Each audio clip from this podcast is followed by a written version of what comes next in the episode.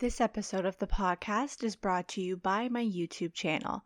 Free yoga is how I got started on my incredible yoga journey, and I want to bring you the same practices and principles that inspired me to begin my practice.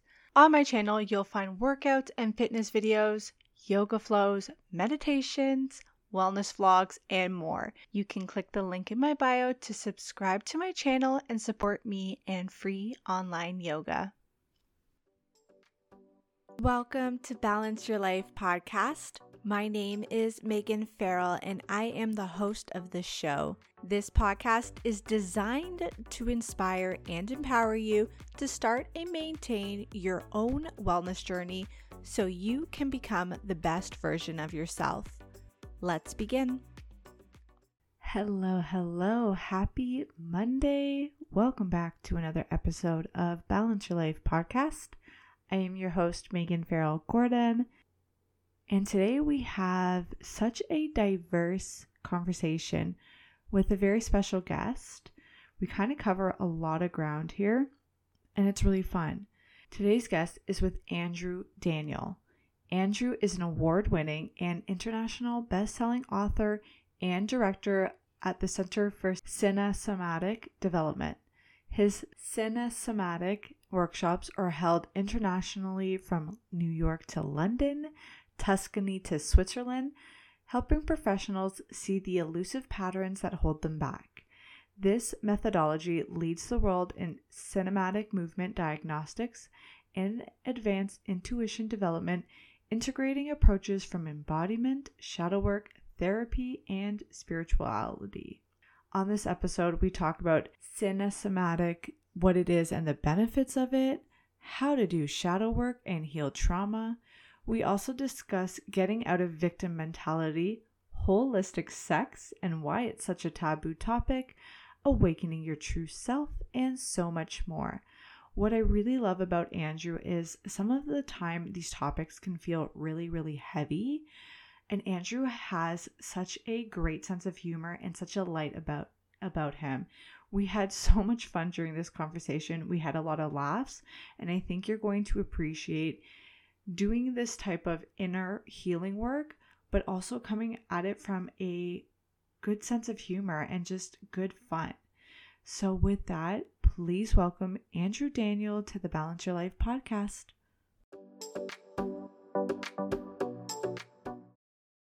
I'm a 1-3 self-projected projector. Learning this about myself has made my life so much more easeful and enjoyable. When I heard the word human design, I thought it was another trend, but I kept hearing it and how much people swore by it. So I did my chart, and let me just tell you, it absolutely blew my mind. Your human design chart is your energetic blueprint, and it literally gave me the information of how I was meant to operate in the world, how I make the best decisions for myself, and how to know when I'm not in alignment. It's not a personality test. It's unbiased and based on your birth date, birth time, and birth location. It also didn't tell me anything I didn't know deep within myself. It just gave me the permission to be who I was designed to be. If you want to learn more about your own specific human design charts, you can book a call with me on my website or use the link in the show notes. There are 4 options available for you. There's the mini reading, the intro reading, the deep dive, and advanced reading.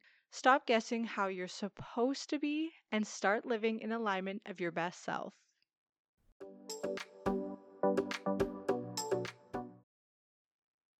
Welcome to the show, Andrew. I'm so excited to have you on. Hi, Megan. Thanks for having me. I would love if you could give a little bio of who you are and where in the world you are currently joining me from today. I am currently in Nashville, Tennessee. And my little bio, we'll just stick with what's happening right now. I am the author of this book, Awaken to Your True Self, Why You're Still Stuck and How to Break Through. And I am the director at the Center for Cinesomatic Development.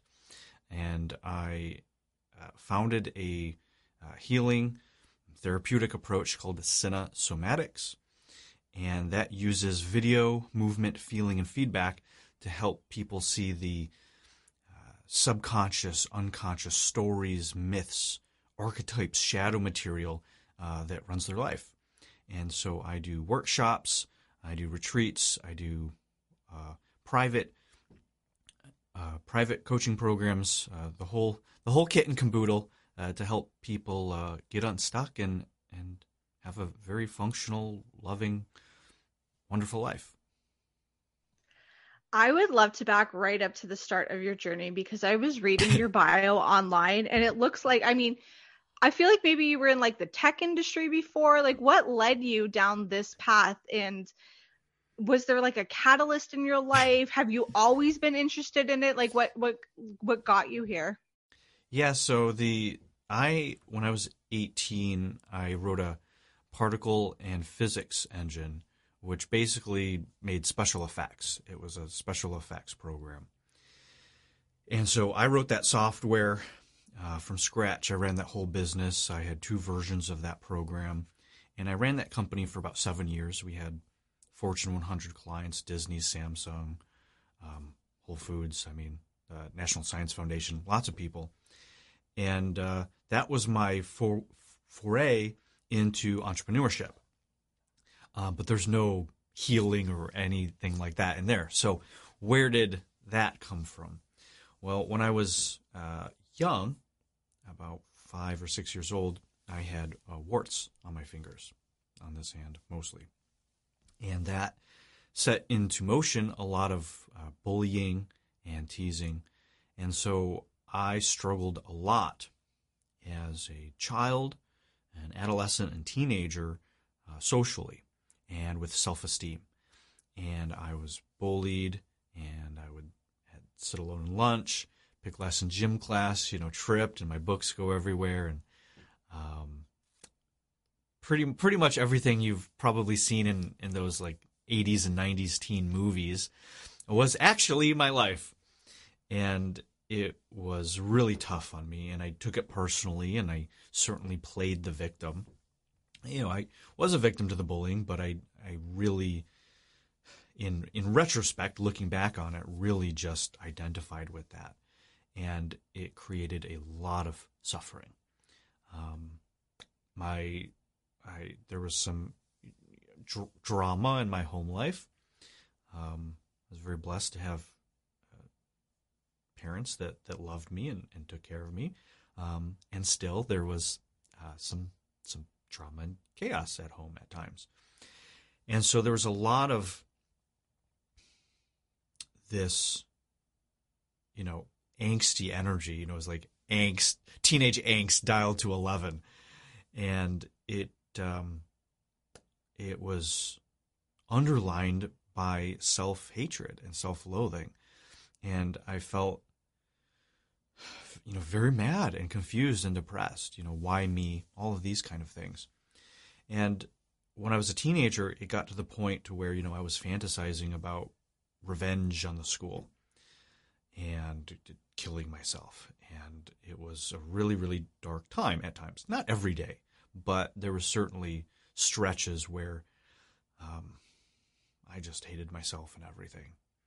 And so that led me to a choice point when I was probably about 17 years old of either I do whatever it takes, like either I have to figure this out, like how to have relationships, how to get girls to like me, how to make friends, how not to be a loser, how to like myself and love life. Or I end it. So I started thinking about ending it, and I was like, this sounds really painful. This does not sound fun. And so I was honestly a bit of a chicken. Thankfully, thank God I was. And so I said, all right, I guess I got to do whatever it takes to figure this out.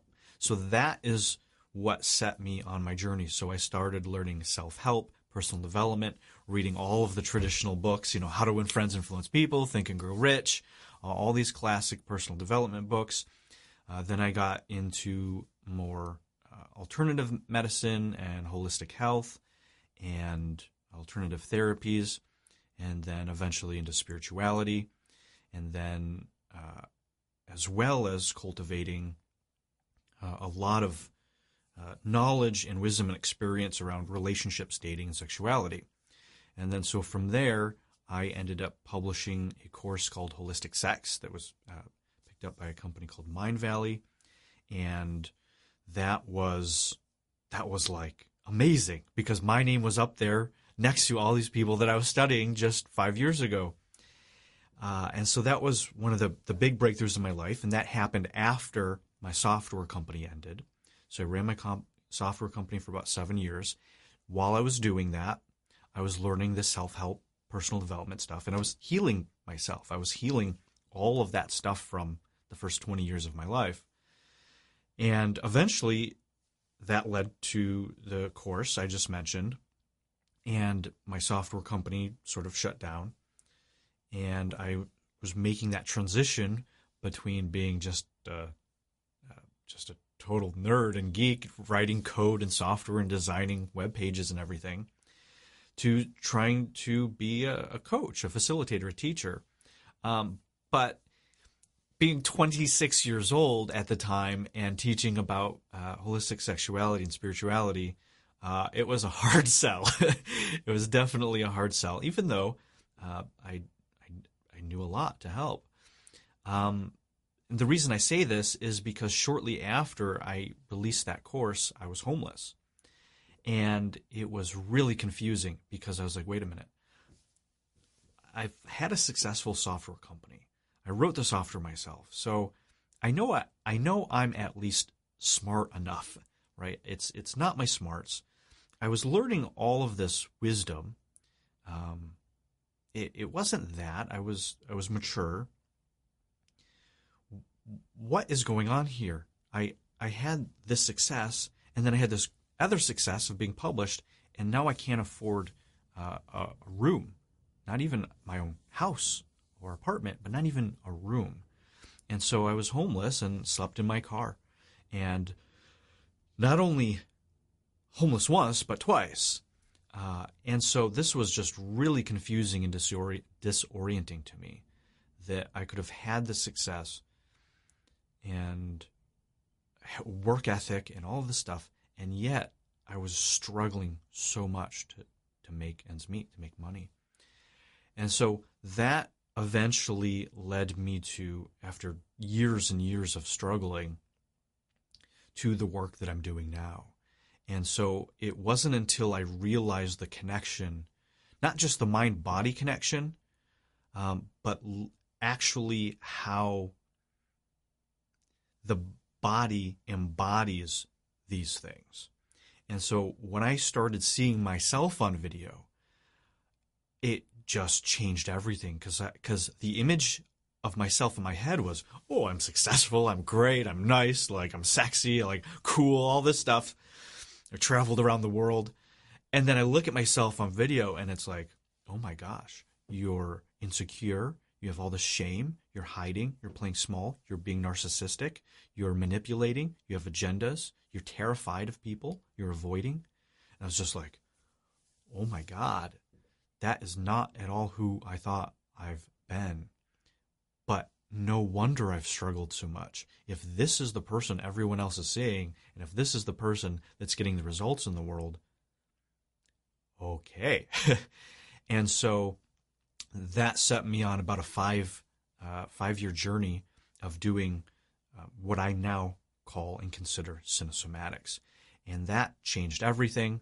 I'm no longer homeless. You know, I'm making enough money to have my own home studio, running a business for the past few years, award-winning, best-selling book. So something worked.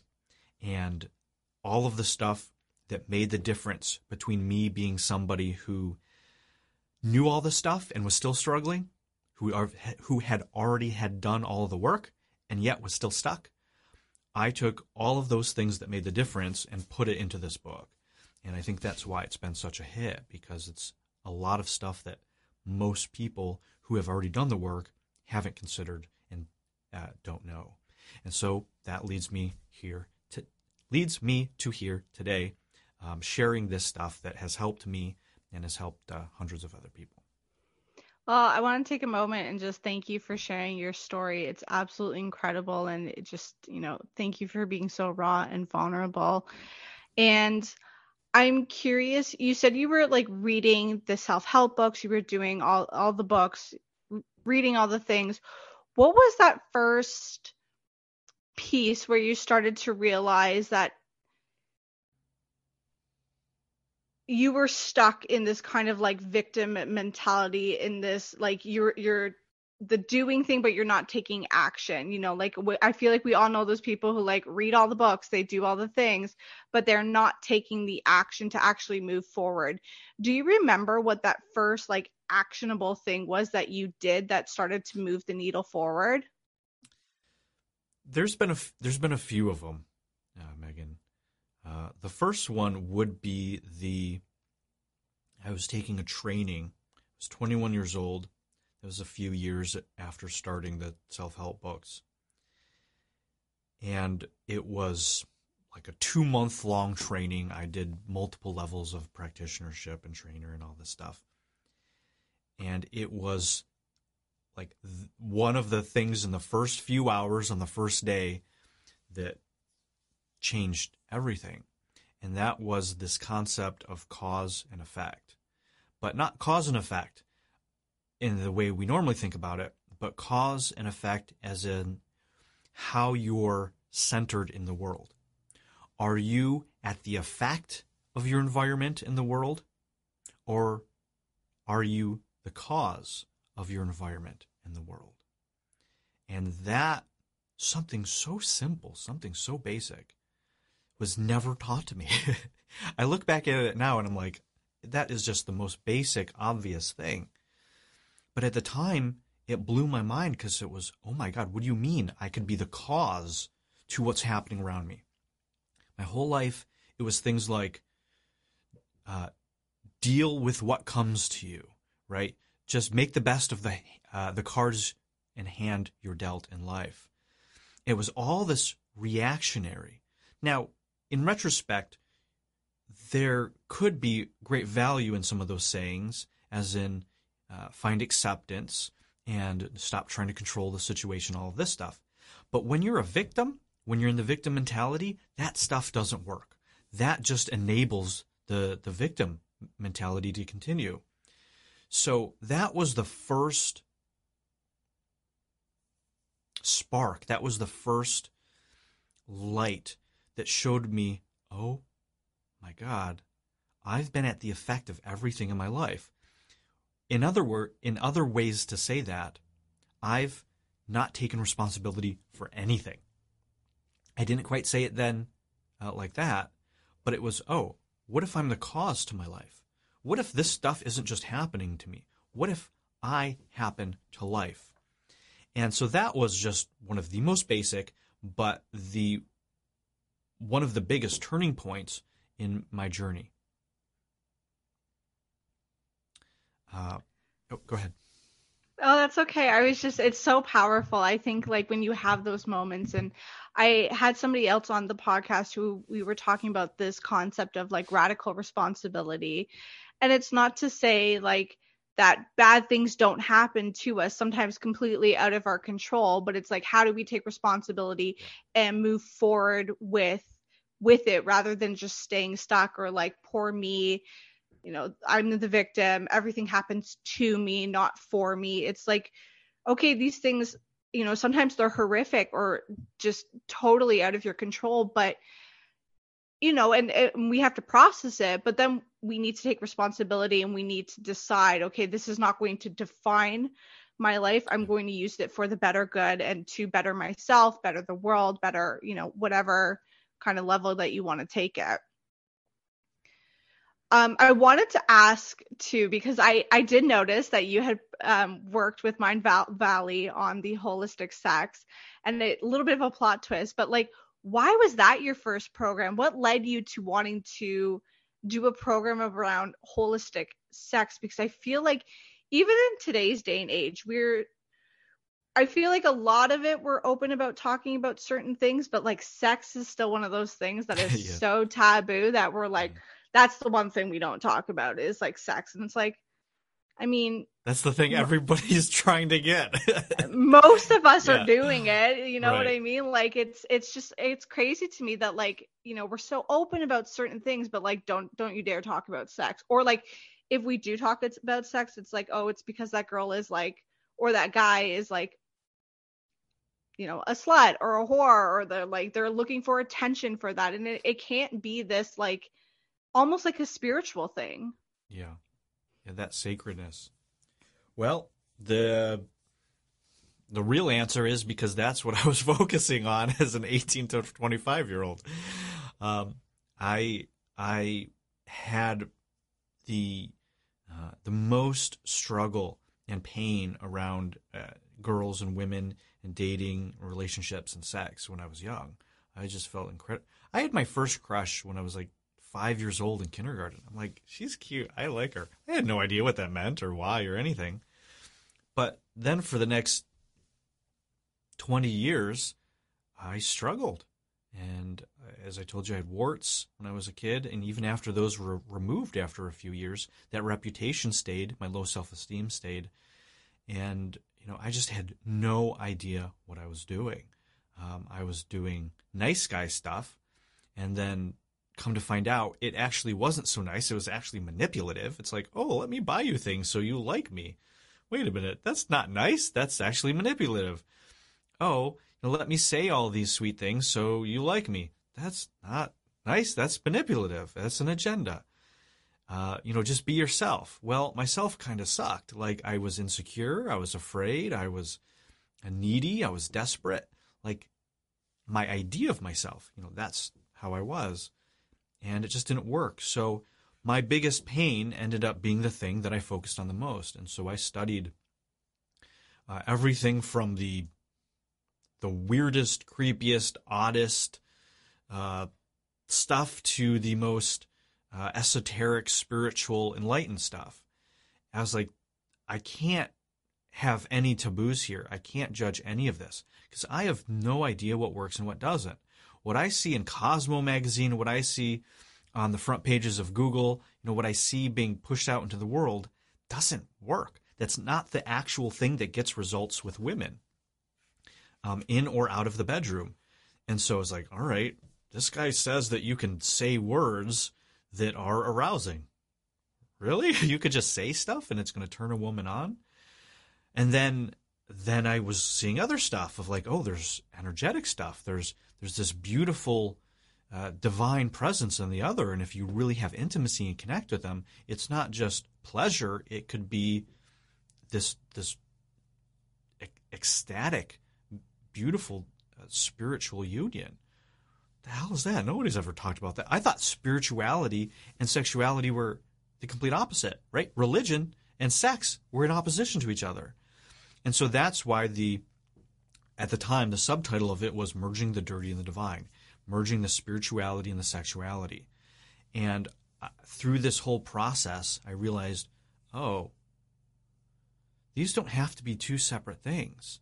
Like, you can have what's called dirty sex, like really explicit, primal, pleasurable, animalistic sex, and be loving, compassionate, have intimacy, respect your partner, trust your partner, have safety, be tender, soft, sweet, romantic. You can have all of that together. And in fact, that's actually what works the best. And then on the other side, it's not just being sweet, nice, tender, romantic, and everything. There's an energy there that's that primal, animalistic energy. And so I realized, wait a minute, this is conflicting. Like, you have all these women saying, oh, be nice. All right, well, then I'm nice. And that doesn't work. And then you have the guys and, you know, the porn industry saying it's just all this hardcore stuff. And it's like, that doesn't seem very fulfilling. And so I realized there was this huge schism. And then there's also the schism between men and women, the masculine and the feminine, the battle of the sexes, the war between man and women. I'm like, this makes no sense. Men and women want to come together and be husband and wife, boyfriend, girlfriend, or, you know, whatever it was. why do we hate the other? Why are we competing with the other? Why is there a war and battle between men and women when that's the person you want to love you? It just was not making any sense. And so I had all of these limiting beliefs and traumas, and I was rejected tremendously, and I realized there was all of this pain and all of this healing that needed to be done. That I got the most results with women when I was just confident and compassionate and sexy and dominant, and I was leading and I was creating a safe space. There was no tactics in there. There wasn't no pickup lines. There wasn't any of this stuff. And so that made me realize, oh my gosh, one of the most important things in relationships and sex is healing. Oh, it's because I was projecting my traumas, my pains, my past experiences on these new women. That's not fair. And that's also very dysfunctional, because I would be insecure. I would be afraid. I was like, oh, that is so much more important than anything I could do or say or tactic or technique or strategy. And so I realized, well, this isn't just for me and men, that women are experiencing all of this too, just either inverted or different, from that own perspective. There's a lot of things that women were experiencing that as a man, we never even think of. And when I started realizing what those were, around safety and this kind of stuff, or not being satisfied or not even having orgasms or pleasure, I was like, wait a minute. And so I started learning that, like, what's going on with them? And then that just made my success and my ability to satisfy and fulfill them so much better, because I could understand it. So I took all of this stuff and put it together and said, there's more than just tactics and techniques. There's healing. There's even some theory, right? Some theory of understanding, well, what creates that sexual tension and attraction between men and women? Oh, well, there's this thing called sexual polarity. Well, how does that work? So I just brought together all of this stuff that when I was first learning seemed in opposition, men and women, sex and religion or spirituality. And I realized actually all of this stuff can go together perfectly. And so I created this to help not only inspire and educate people on this, but to also help them heal, this stuff that got in the way between the love, the pleasure, and the relationships, and even spiritual relationships that they desired, but in society is so taboo to talk about. So that was holistic sex in a nutshell. No, I love it so much because, I think when you think of like sex and then spirituality, or, you can kind of look at it as like religion. It's like so many religions are like, don't, if you're going to have sex with someone, it's got to be your partner for life. You're not supposed to there's almost like you're not supposed to have enjoyment in sex unless it's with that person that you've committed your life to. And it's funny because a couple of things that you were saying that resonated with me is like, one, I'm in the yoga space. So it's funny how like the moment I put out something, like I remember doing a couple like beach yoga flows and people came at me so hard. Like, how dare you call yourself a yogi? You're out there parading yourself. I'm like, it's a bikini. Like, I mean, even if I was on the beach, even if I was doing it naked, how does that mean I'm not like a quote unquote a yogi? And second of all, like, you shouldn't be judging people if you call yourself a yogi. That's very un-yogi-like of you. Hypocritical. Yeah. But then you also like in the within the chakra system, you think of like there's 7 chakras within the body. The bottom one is associated with safety and survival. The second one is associated with like this sexual energy. And if both of those aren't functioning to the full capability, the rest of the chakras essentially, it's not like they don't exist. I like to think of them as they're a little bit sluggish. So in order for us to be able to live like our best life, if you will, those have to be addressed. And I feel like a lot of people don't think of healing themselves like from a sexual nature. It's just like, oh, like I don't have orgasms. I never have, never will. I know. And it's like, that's like the greatest thing about having sex is like this idea of like this energetic release and embodiment. And yeah, I feel like if you can't enjoy sex, or if you feel bad about it or dirty about it, like there's just no way that you can live to your highest potential. Yeah, and a lot of that comes from, I think, education. And I don't mean the school system. I just mean in general of like, just what you said alone about orgasms and women's orgasms. It's like even expert authority women are saying, yeah, just some women don't have orgasms. And I'm like, that is not true. I've experienced it firsthand. I've been with many women who I've, giving, facilitating, allowing, inviting, however you want to call it, first orgasms and different kinds. And it blew my mind too. I was like, oh, I had no idea. So I think there's just an incredible ignorance that comes even in the scientific community. Is very ignorant. It's very puritanical. It's like some religions you talked about. And there is also the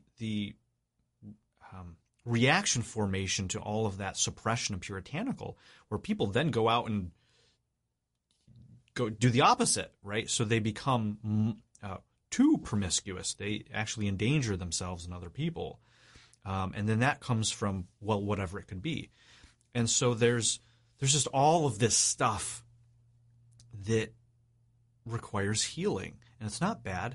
So working with clients and also having many women in my life, you find out that sexual abuse and trauma is more of the norm than it is the rarity. And when I realized that, I was like, oh my God! And it's people are talking about it more, which is great. But when that happens, you get these distortions, you get these traumas, the shame and the guilt. It's amazing how many clients and women I've met that develop shame and guilt around something that happened to them. And that, I believe, comes from a society that shames and guilts women around sexuality. And then there's this embarrassment. I had clients even just last week talking about this. So it's really important stuff because, as you said, that stuff is primal. That stuff is kind of at the base of our existence. And not only is that sexual energy, that second chakra is not only the sexual energy, but it's also this creative energy, right? It gives birth. It brings into the world, both literally life through women and creativity. And so when that's shut down, and you mentioned the first, the base, the root chakra, that's safety, survival. Most people are struggling just at that level. So if you imagine, it's kind of, not like a ladder, but kind of like an ascension through these ways of actualization. Most people are just trapped in these bottom two spheres of existence, and it's just normalized. It's just, well, this is just how life is. Life is just not safe. You just can't have pleasure. And so there's no surrender. There's no trust. There's no expansiveness. All of these things, and people are alive, but they're not living. And yeah, so part of my work, even now, is helping people, heal all of this stuff.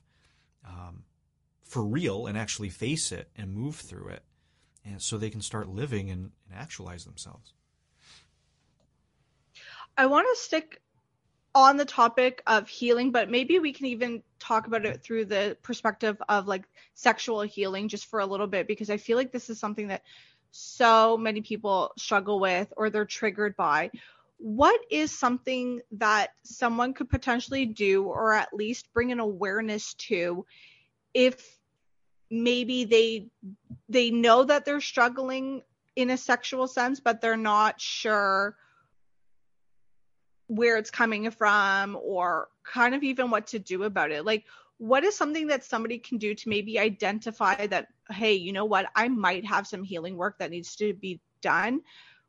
what do I do and what are the next steps to healing that? Just because I feel like this is such a topic that, I mean, I feel like we could talk more about in the world in general. And yeah, like, I mean, you would be not surprised, but like also surprised to hear how many people have come on the podcast and there's been some sort of trauma that's been like in a sexual nature, or, you know, in my personal life. Like, it just, I feel like it's like it's cancer. It's like, you know, somebody who has a disease or cancer, and it's like in this day and age, you know, somebody who has had some sort of trauma in that sense. Yeah.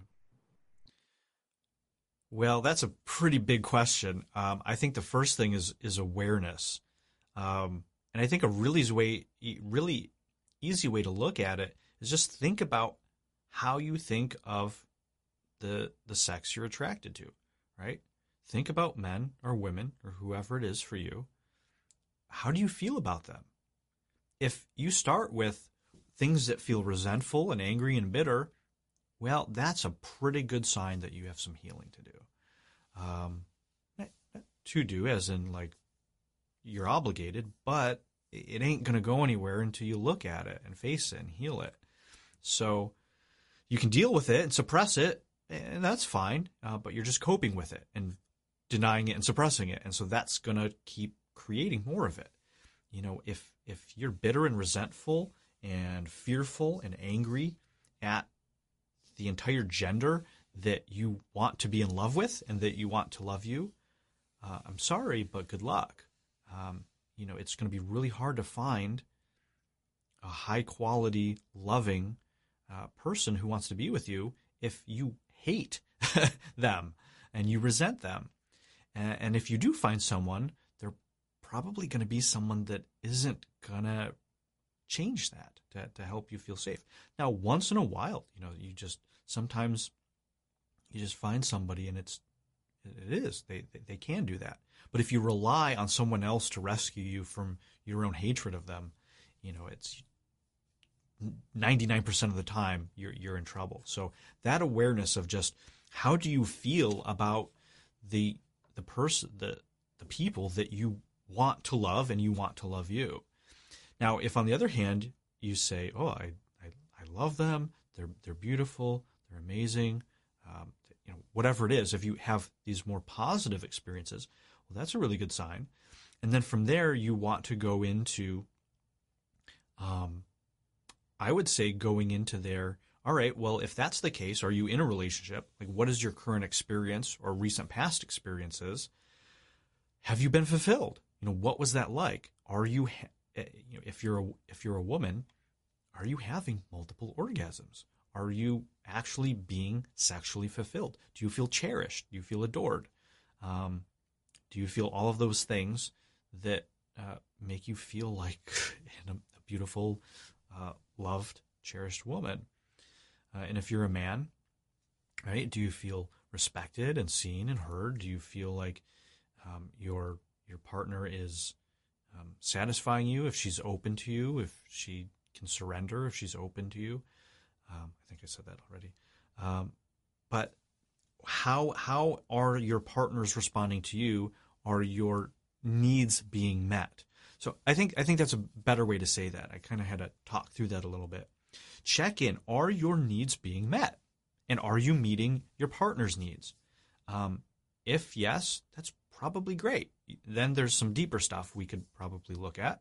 But if not, chances are there's something within you that is preventing that from happening, either through your mate selection process and what you feel you deserve, what you're attracting and this or that, or what you're allowing yourself to have. And so that'll bring awareness to insecurities, shame, value, deservedness, guilt, all of these kind of things. You know, if you don't feel like you deserve pleasure or to be loved, well, you know, good luck. So that's like primary number one thing to start looking at and working on. So just that self-discovery process of what's actually happening in my life. How do I feel about this stuff?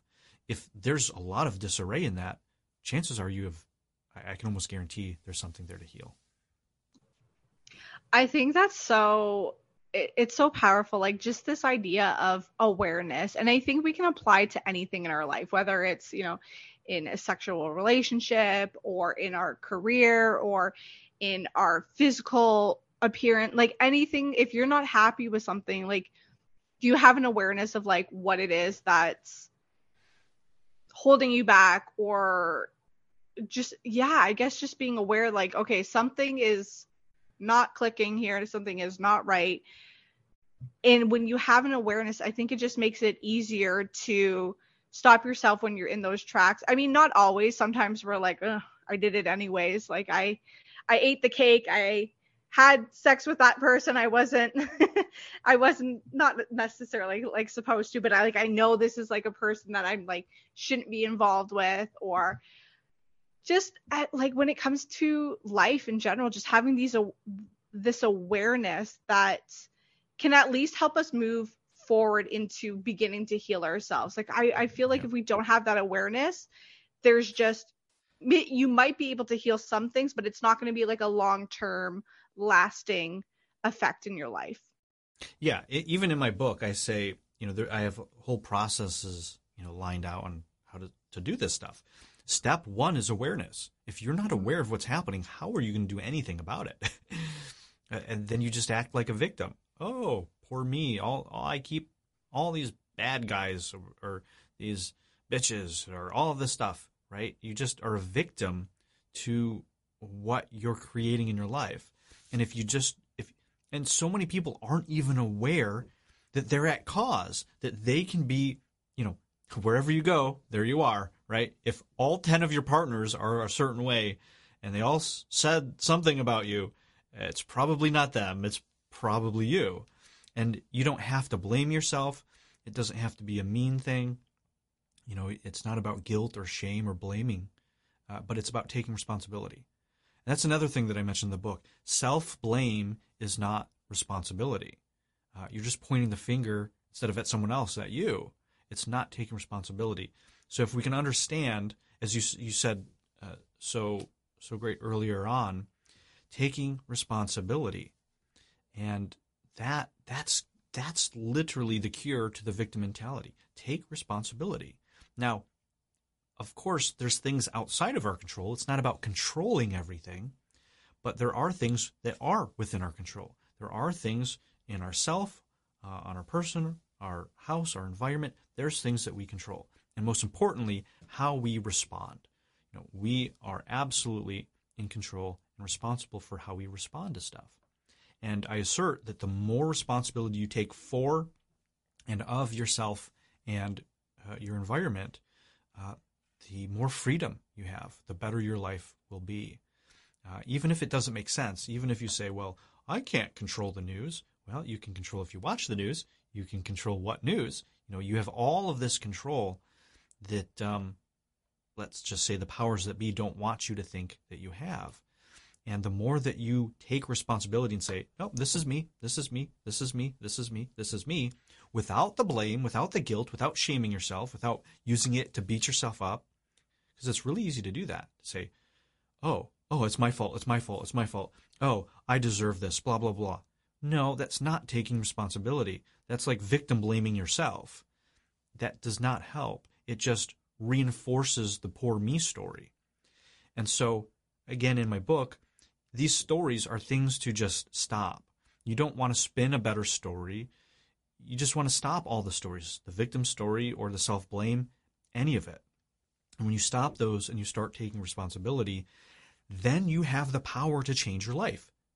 The responsibility is not about blame or feeling bad. It's about that's what is required in order for you to actually change your life. And that's empowerment. And so that's what I teach. Help people have the awareness and then take responsibility for that so they can actually change their life. I want to talk a little bit about, and here's the awareness that I have. I always butcher words that are long to me. I know what's coming. Let's talk a little bit about cinesomatics. Yes. Cinesomatics. Yeah, I have an awareness of it. I'm well aware that like some words I'm like, ugh, yikes. Just say it fast and say it confidently. Yeah. Cinesomatics. There you go. Yeah. What can somebody expect from that? Like, what are the benefits of doing it? What is it even? And how could somebody use it to start to heal themselves and to empower themselves to take control of their life? Wow, that's a great question, a really big question. Well, let's just start off with what it is. So let's start with the name, the word, cinesomatics. Cine coming from cinema, so video, and also has its origins in kina, like kinesiology from Greek, so movement. So there's video and movement kind of wrapped up in the cine, and then somatics of the body, soma. And so basically what cinesomatics is, it's a cutting-edge technology, philosophy, modality approach to not just healing, but also transformation and high functionality. And it's based off of the idea of how you do one thing is how you do everything. And so we say, all right, well, if how you do one thing is how you do anything, well, the way you move in your body is how you move through your life. And so what we do in a gist is we use video to record people moving, whether it's a specific movement diagnostic or a dance or walking on a slack line or any number of things, shaking their hands. We record this, and then we sit down and we play this recording back. So you have a replay of the movement. Using very high-end cinema equipment. And I start giving feedback about what I see. Now, what makes this different than everything else is that you have this video to see in yourself all of the stuff I'm saying. So it's very confronting, but it's also very revealing.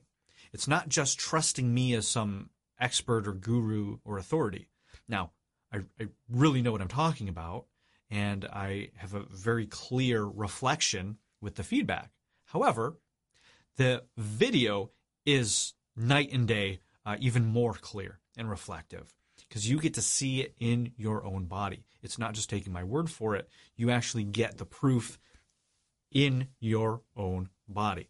So for a lot of people, it's very challenging and confronting because they're seeing stuff in themselves that they've just spent decades. I have people, very, very well aged that have 7 to 8 decades of all of this stuff. They've done spirituality, self-help, healing, whatever, to try to get rid of, to hide, to cut off, to ignore. And this work is not about that. This work is about integration. We want to integrate and face and feel and heal everything, even the shadow. So the movement, what it does is that it reveals through the body the stories, the myths, the archetypes, the shadow material, the hidden blocks, the worldviews of the person, but not through talking about it, but through moving. So it's very quick because we don't have to spend 3 years talking about what's going on in your life to see what's really happening underneath. The movement reveals it in seconds. And so it's very accelerated, but it reveals things that nothing else can. And you get to see it on video. So that is essentially the process, the technology aspect.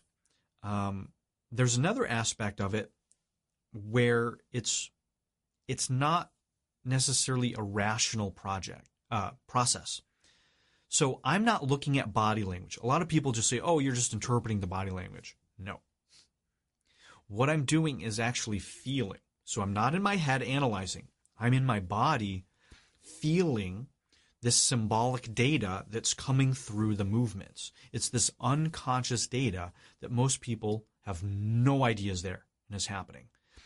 However, I can see that. And then as I see it, and we have the video, I then take that unconscious symbolic data that comes through their body, and then it becomes conscious for them. Then they can see it. They can say, oh, Do you see how you're martyring yourself? Do you see how here, when you think you're being nice, you're actually being pissy and passive aggressive? Oh, do you see here, when you're playing small, you're actually hiding out? Like you're actually tremendous. You know, you have all this beauty and light, but you're hiding out and suppressing this light because you don't want to outshine this other person.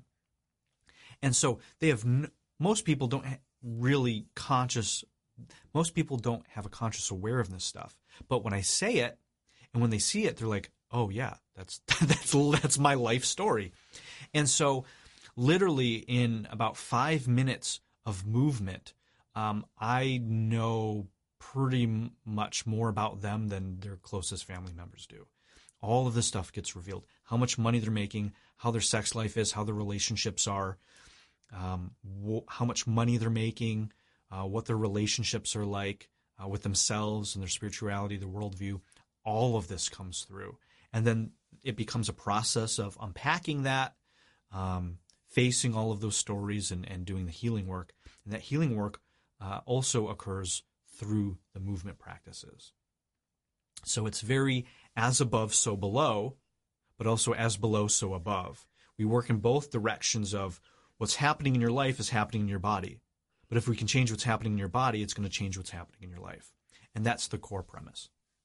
I love it so much. Like you're talking about it and I'm like, I want to do this. Like, and I'm also curious. I'm like, I wonder if you can tell things from me just sitting here. For me, it's been, oh, seriously? Okay. Yeah. Well, we'll have to talk about this after.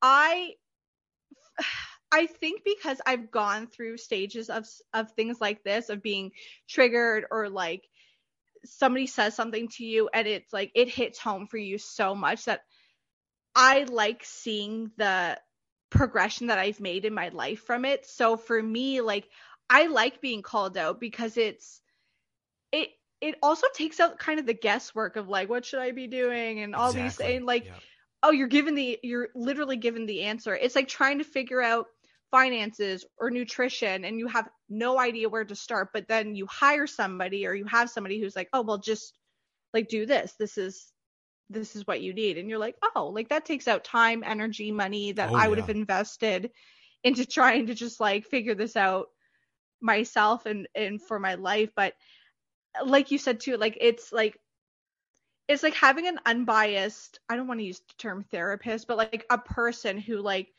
well, no, this is exactly it's an unbiased, honest mirror. That is not codependent.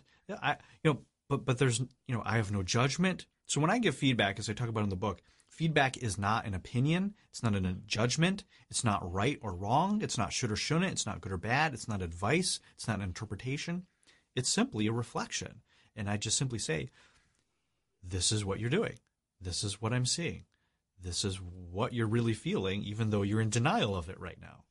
And here's the proof. Look at the video. Can you see that you're feeling all the shame and guilt that you're in denial of, or you're manipulating or whatever?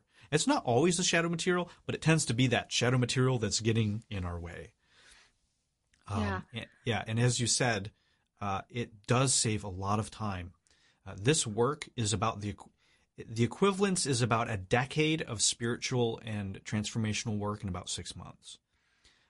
So people spend their entire lives figuring out what's wrong with me. Why isn't my life working? Like I told you before, I have clients that are in their 70s and they've spent 60 years, Megan, 60 years trying to figure this all out. And in one session, I tell them exactly what it is. This is why your life is not working.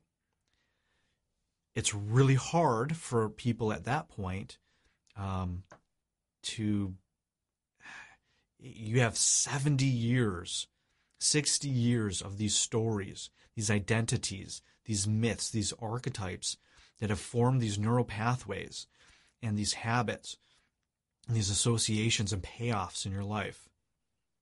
Like I'm not going to beat around the bush. For a lot of these people, it's really hard after an entire lifetime to stop suffering.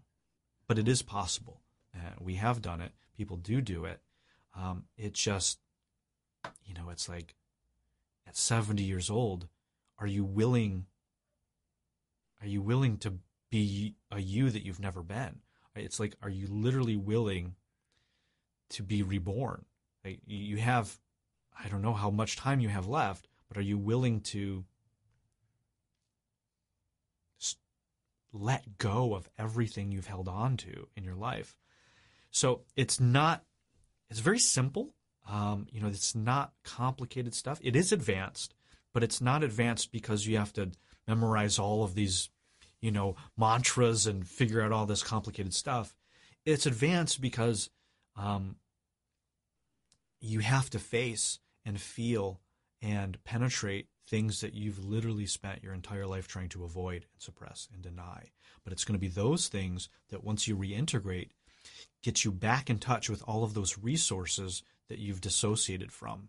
And you haven't realized they were resources. You just thought they were those awful things about you that you didn't love, but they actually contain all of the resources you need to have the life you want. Yeah, it's so powerful. I think most people have to have that breaking point, or that the bottom of the pit, like before they being homeless. Yeah. Rock bottom before. Yeah. And even still then it's not enough for people to change their lives. Like you can't, you can't change someone who doesn't want to be changed. And I think that has been a real big learning curve for me, because like being in the health and wellness space, I'm like, do all these things. Your life will be like my life changed for the better. Like I want you to do these things because I feel like your life would change for the better. And sometimes people are just very content to be in their misery, and they have to, and they're comfortable. And even though they hate it, they're just like, but I don't want to make these changes because I don't know what the outcome will be. I don't, it's hard to even say like, why, like if you're miserable, like why wouldn't you want to change it? But the comfort and suffering is known, whereas the potential for peace and joy and love and actualization is much more terrifying because it's unknown. And so for a lot of people, they'd rather be comfortable in their misery than uncomfortable in trying something new and unknown. And I get it. I understand. It is not necessarily fun all the time. It's not necessarily easy. It is uncomfortable.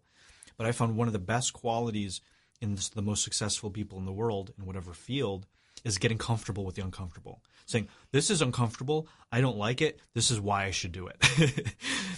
And in my book, I even talk about an avoidance of life. If you just, one practical thing for the listeners right now, if you just take inventory of the top 3 things you're avoiding in your life and you stop avoiding them and actually do them, something major in your life will change. Just literally, because at some level we know that these big things that we're avoiding are actually going to change our life. And we're terrified. We're scared. It's like, oh, what if I actually lose all this weight? What if I actually get healthy? It means I probably can't hang out with these other friends because they're going to judge me. My family's going to judge me. I'm going to have to buy new clothes. I don't know how to relate to people in this way. I mean, or whatever it is. It's just the whole, everyone's is individual. But there's all of these things that it's just like, that's just too much. I know being unhealthy and this is fine. And that's their choice. And, that's fine. That's their journey. Absolutely. I want to just take a moment and talk about your book, Awaken Your True Self. You've mentioned a few things that people can expect from it, but who is the book for? What can people kind of expect from it in an overview, and where can everybody go and find it? Yeah. So this book is written for essentially who I was before I broke through. So this is for people who have done self-help, spiritual work, personal development stuff, therapy. This is for people who think they've already done all of the work. Like, I've done it. Why is my life still not working? Or why is this one area? So it's for people that understand these things, that think they know this stuff already, and yet for some reason they haven't been able to overcome the plateau. They're still stuck. They don't have it. They're unable to reach the place they want to go, whatever it is. So it's not a beginner book, even though anybody can read it and get something from it. But it is written for people who have done the work already and yet for some reason can't figure out why they haven't been able to break through. So what can you expect in it? It's a really big book.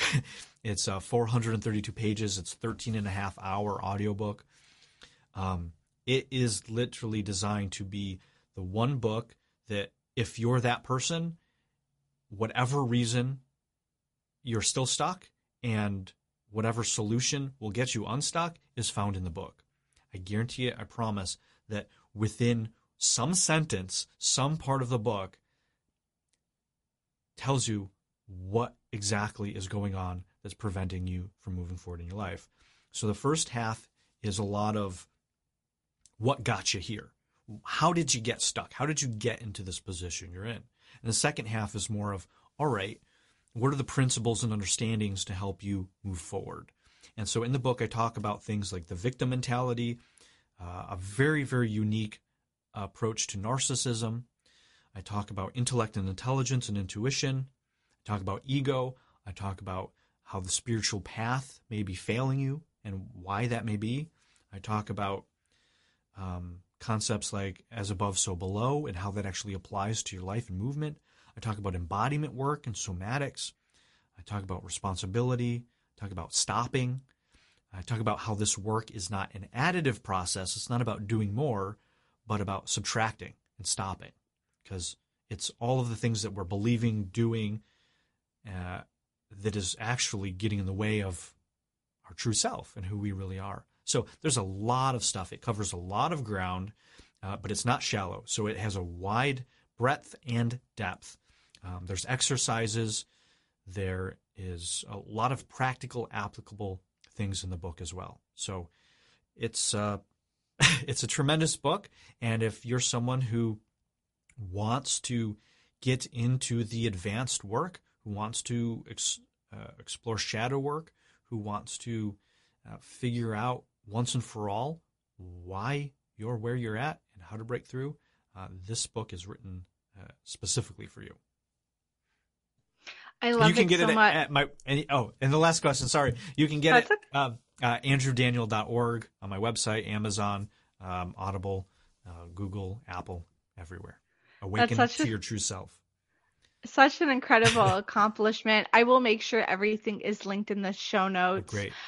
Before I send everybody to check you out online, besides your own book, has there been a book, podcast, or resource that has brought you incredible value that you want to leave with the audience? Oh,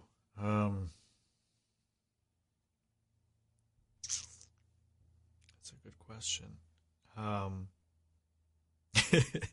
a good question. It could even be like a blog article or something that just like maybe triggered something in you that you're like, I have to do some more work on this. Yeah, well,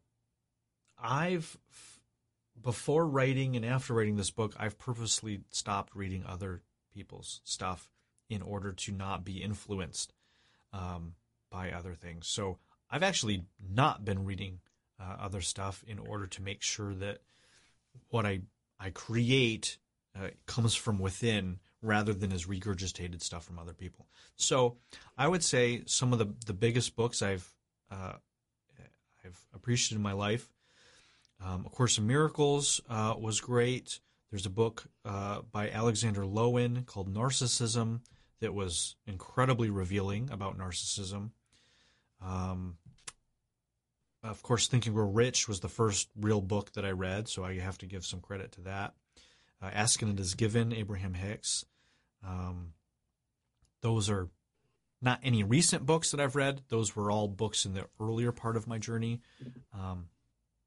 But those are what comes to mind now. I love it. Andrew, thank you so much for this conversation. If you can just once again leave your website for people to go check you out, where can everybody go and find you? AndrewDaniel.org. And if you want to learn about cinesomatics, go to cinesomatics.org as well. CINESOMATICS. Perfect. Thank you so much for this conversation, Andrew. This has been such a fun conversation. Thanks, Megan, for having me. Thanks for the good questions. If you love this podcast episode, spread the love by sharing this with your friends and family. Share it out on social media, and don't forget to give it a 5-star rating and review. From the bottom of my heart, I am so grateful that you are here. Until next time.